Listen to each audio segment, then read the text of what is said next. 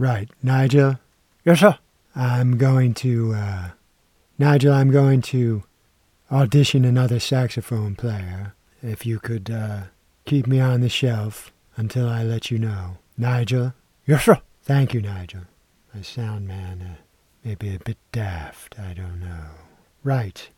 If you could, um, just play for me a D, A, B, C, please. Thank you.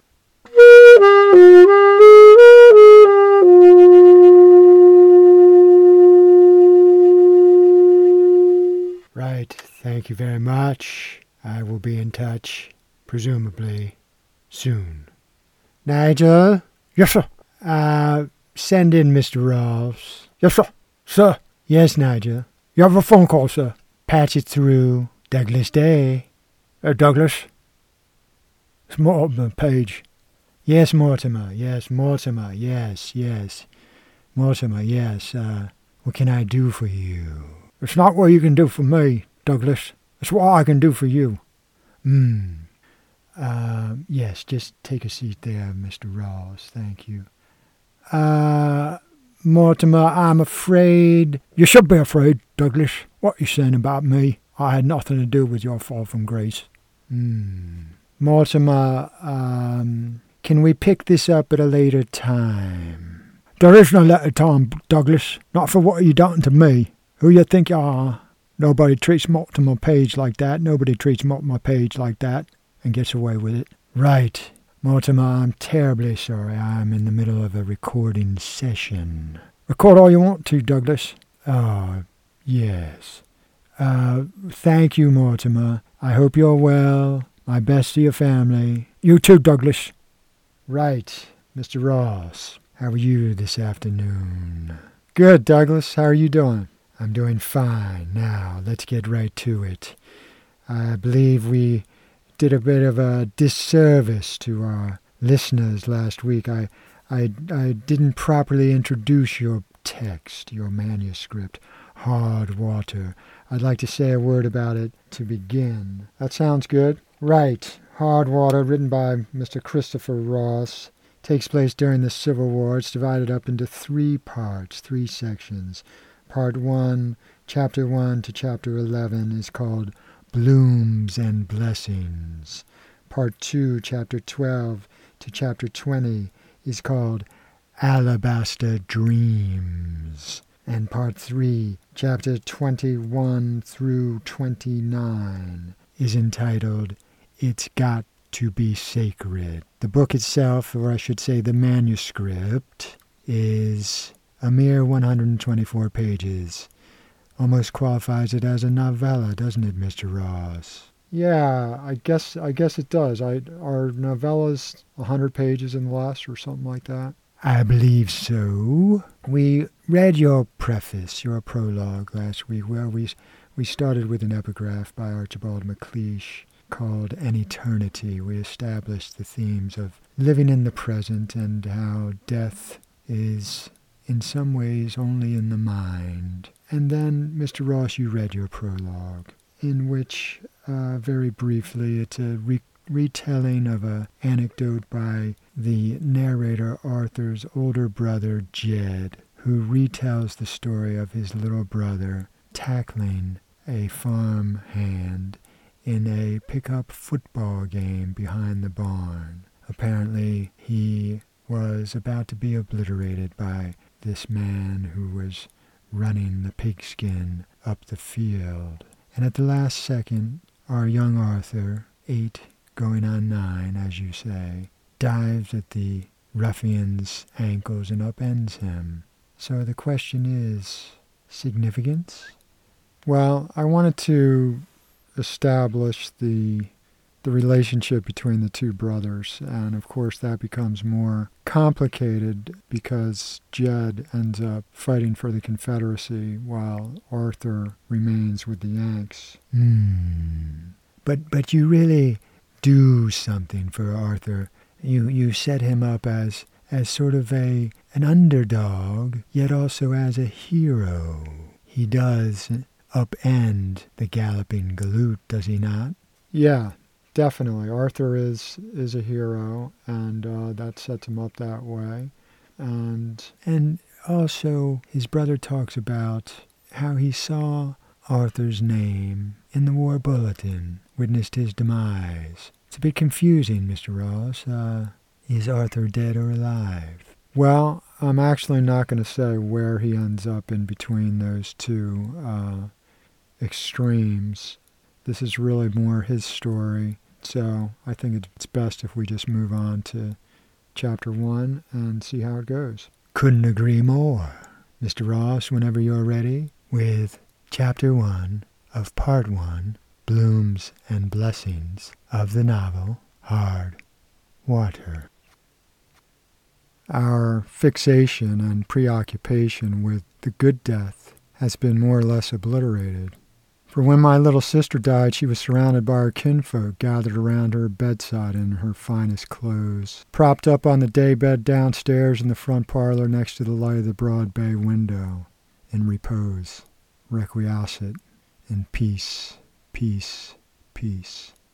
Guarded by our great Aunt Walda, sitting attentively, somewhat vulture like, at the end of my sister's day bed, fanning herself in the July heat, staring at the young girl, watching the breath come in and out of her nose, watching a single strand of sweat gather and run down her forehead, settling into the forest of her eyebrow, dissipating amongst her fronds of silken hair. The young girl gathering grimness, admixture of life, love, fear, regret, peace, acceptance, and wonder, until she, our great Aunt Walda, stands from her perch and bends to wipe June's brow with her cotton handkerchief, embroidered with my sister's very own initials, a rose and a lamb stitched by our hawk-nosed Aunt Walda herself. A pinkish rose, a black-nosed, black-hoofed lamb, fleece like a cloud.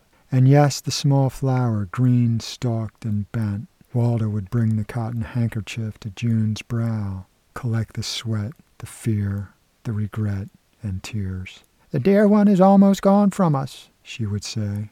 Dear, dear, dear, dear one, rest, rest, rest in the eternal glory of God Almighty. You have fought your battles and have represented us well. You and your body shall be put back together once you reach the pearly gates, and you will be reunited with all our kin. Dear flower, apple of your mother's eye, are soon to meet your Maker, and that's good. He will take your broken body and reassemble it. He will clothe you in cotton night dresses, free flowing that will not cling or sting, but help you fly free to do the bittersweet business of reuniting with your soul. Yes, your soul and body will become one again. You know, sweet darling, your soul goes first, leaves, lights, and floats upward to be received by God Almighty and His assessors. And, well, there really is no such thing as time there, are no delineations into hours, seconds, minutes, months, days, years, etc. An utter suspension of time's yoke, my dear. Let's just say, after we're done with it, your corpus, that is, wept over, stroked, clothed in your best cotton summer dress, prayed over by Parson Nelson, placed neatly in the red velveteen coffin, closed and deposited into the deep, dark, forgiving ground. Soon to be feasted upon by worms and wept upon through a welter of words. Then and only then will you transubstantiate into another form, levitate, transubstantiate, up, up and away into the waiting arms of the Father Almighty, who, in his infinite wisdom, will reassemble your parts and make you new again and lead you to your ghostly kinfolk, all gathered round a long picnic table sharing stories, watermelon hot dogs, and hamburgs, relish, mustard, baked beans, and potato salad. All of it and none of it a blessing for you, as you will be among your own blood and your own kin, and you will be happy, so happy, to regale them with your stories of cats and dogs and people you once loved, and of me, myself, your own great Aunt Walda, who ushered you from this life and on to the next. Yes, there is such a thing, my darling, as the good death, a mirror image really of the good life, a life filled with gratitude, duty, responsibility, and humility, peacefulness, quietude, soft like this cotton, yet strong. Now, darling, when you get up there, make sure you send my regards to the family. Tell my brother I will beat him yet in cribbage, and please, please tell my sister I've perfected the crust for the strawberry rhubarb pie thanks to the missive she sent down to me as of late. Can you imagine? All these years as an old woman, and not until the past few have I perfected that pie. Well, Lil was always the better baker, that's all. She went in for bacon, and I went in for skinning frogs, breading their legs and frying them up in bacon grease. Oh, how your grandfather loved that meal! Almost as much as my fried sunfish, perch, and walleye. And the eyes do have walls, and the walls do have eyes, and I see them closing in all around you. And I hear you suffer in your throat and in your wheezy breathing and I know your time is coming soon. And I know you know as well, child, that it's coming, it's coming. Your very own day of reckoning, nobody can take that away from you. And here I am, your great Aunt Walda, bending over your expiring mouth, your open and dappled, far off, distant eyes, to pat your brow with cotton cloth, to ease you on your way to the grand journey, the grand reunion the good death. Amen. Well done, Mr. Ross. Thanks, Douglas. We're still getting our footing here in terms of structure and structuring the format. I believe I'd rather have you read on chapter 2 than for me to say anything about chapter 1. We can, if that's okay with you, Mr. Rawls. That's fine, Douglas. Chapter 2 And so I, younger sister to two older brothers, soar beatitudes. No other way to describe it than to say, free of my body, my compulsions, my doubts, my fears, flouncing freely through the cottony clouds, on my way to the perfect appointment, a reckoning and, and stepping down into the corridor of kindness. Friends and neighbors, no ill thought, a mule drawn cart transports me to family number 308. There they are, up from the picnic table at the Conservation Club, offering me hugs and passing me hot dogs, hamburgers, corn on the cob, potato salad, nacho pie, more hugs, and laughter. I look at my arm, my hand, my forearm, and it is my arm. I suspend it in the air and marvel at the skin, the touch, the word appendage trundles through my mind. The grand reunion, the horseshoe pit, the clanging of ringers, wiffle ball, throwing curves and knucklers, digging into strawberry rhubarb pie. And Lil, Aunt Lil, Aunt Walda bade me tell you she got your missive. She couldn't understand why her crusts were so dry until she received your missive about room temperature lard. Made all the difference. And at last, her pies equal your own in delectability. She loves you and misses you. And Aunt Lil replies, I miss my dear sister Walda too, darling niece, and we welcome you to your reconstituted family. You see, your cousin Tom, still adverse to mashed potatoes. Your Aunt Beth, simply the best concoctor of wild strawberry jam. Cousin Bob cleaning fish on the spread out Sentinel. The terrifically round old beagle Trixie coming round for scraps. Your grandma and grandpa playing gin and going down with two. Your grandma recording the daily temperature. Your grandpa retiring from the card table and sunning his bare torso in his white and green lawn chair. Your ancestors playing croquet Send him, send him. After you finish your picnic lunch, we'll traipse on over and listen to your grandpa reconstruct those glorious gorge-bound days of hunting crayfish and skiddling down the slippery rock funnel into the ice-cold pool below. And then we'll have a bowl of that salt-kissed homemade vanilla ice cream of your old neighbor, Mr. Davin. And I will have rest here, and I will have peace. It is not so bad as one may think. A good death makes all the difference. I look down on my brother now, about to head off to war, and can only wish him luck from afar. There's me mammy, saying her goodbyes and doling out advice, no doubt. She loved us all, but this second-born son was different. Sensitive. Don't know what kind of killer he'll make, but he's crafty enough to stay alive. Bon voyage, young prince. Folks up here be asking about you and send their best. Folks say keep your powder dry, your cousin Jeff says that old Mama Bullhead is still king of the Conservation Club crick. He reckons she's nigh a twelve pounder. That old Mama Bullhead's too smart to take a hook. She floats down low in the middle of the pool, and her fifty gray babies swarm around her in an ever shape shifting school.